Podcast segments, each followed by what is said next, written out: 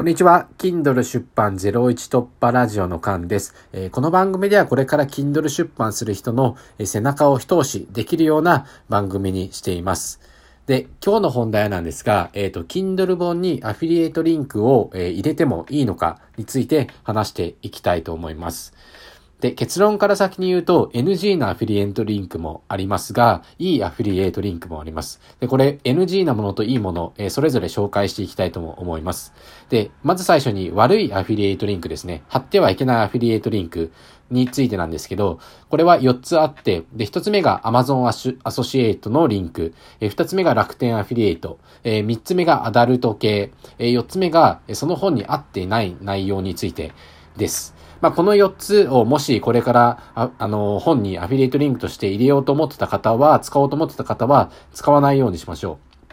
例えば、その Kindle 本にですね、えっ、ー、と、Kindle Unlimited のアフィリエイトリンクとか、Amazon Audible のアフィリエイトリンク、まあ、こういうのも NG になっていますし、まあ、例えば Kindle 本を読んで、えー、くれてる人がいるのにもかかわらず、楽天アフィリエイトに飛んだら、まあ、Amazon 的には全然嬉しくないじゃないですか。なので、まあ、その本に合わ、あえっ、ー、と、そぐわないものは使ってはダメだと思ってください。で、この4つをまあ気にしてれば大丈夫かなっていうふうに思います。で、逆に、えっ、ー、と、まあ、使ってもいいアフィリエイトリンクを紹介すると、えっ、ー、と、もう本当に、えっ、と、簡単に説明すると、その本に合ったアフィリエイトリンクなら使ってもいいっていうふうになっています。なので、合わないものは使ったらダメってことですね。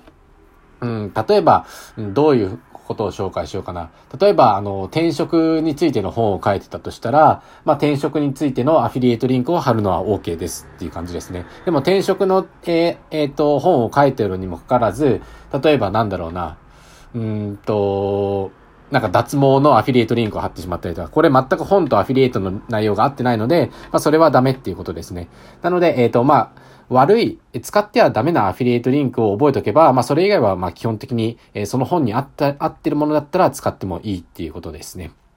で、まあ、Kindle 本書いてる人とか、まあ、これから書く人は、まあ、アフィリエイトリンクも、え、入れ込むとうまく活用できると思うので、ぜひ使ってみてください。で、僕ですね、まあ、6冊目の Kindle 本、まあ、5冊目か6冊目かどちらかになるんですけど、えっ、ー、と、アフィリエイト系について書いています。で、これはまあ、アフィリエイト、自己アフィリエイトとか、まあ、セルフバックっていう風に言うんですけど、まあ、それらについて書いてるので、えー、まあ、Kindle 本出来上がったら、えっ、ー、と、音声でも紹介していくので、ぜひ楽しみにしていただけると嬉しいです。まあ、セルフバックとか自己アフィリエイトってやったことありますか？多分やったことない人だったらすごく、えー、朗報だと思います。もう1日にして、えっ、ー、と、まあ、5万円とか、もう簡単に稼ぐことができます。なんか簡単に5万円1日で稼げるっていうと、まあ、嘘くさいとか詐欺みたいって思うかもしれないんですけど、まあ、これ合法な方法で、うん、池早さんとか、周平さんとかも、えー、紹介してる方法なので、まあ、知らない人は、えー、音声と、音声を楽し、えっ、ー、と、僕の次回の Kindle 本楽しみにしていただければと思います。それでは今日は以上になります。バイバイ。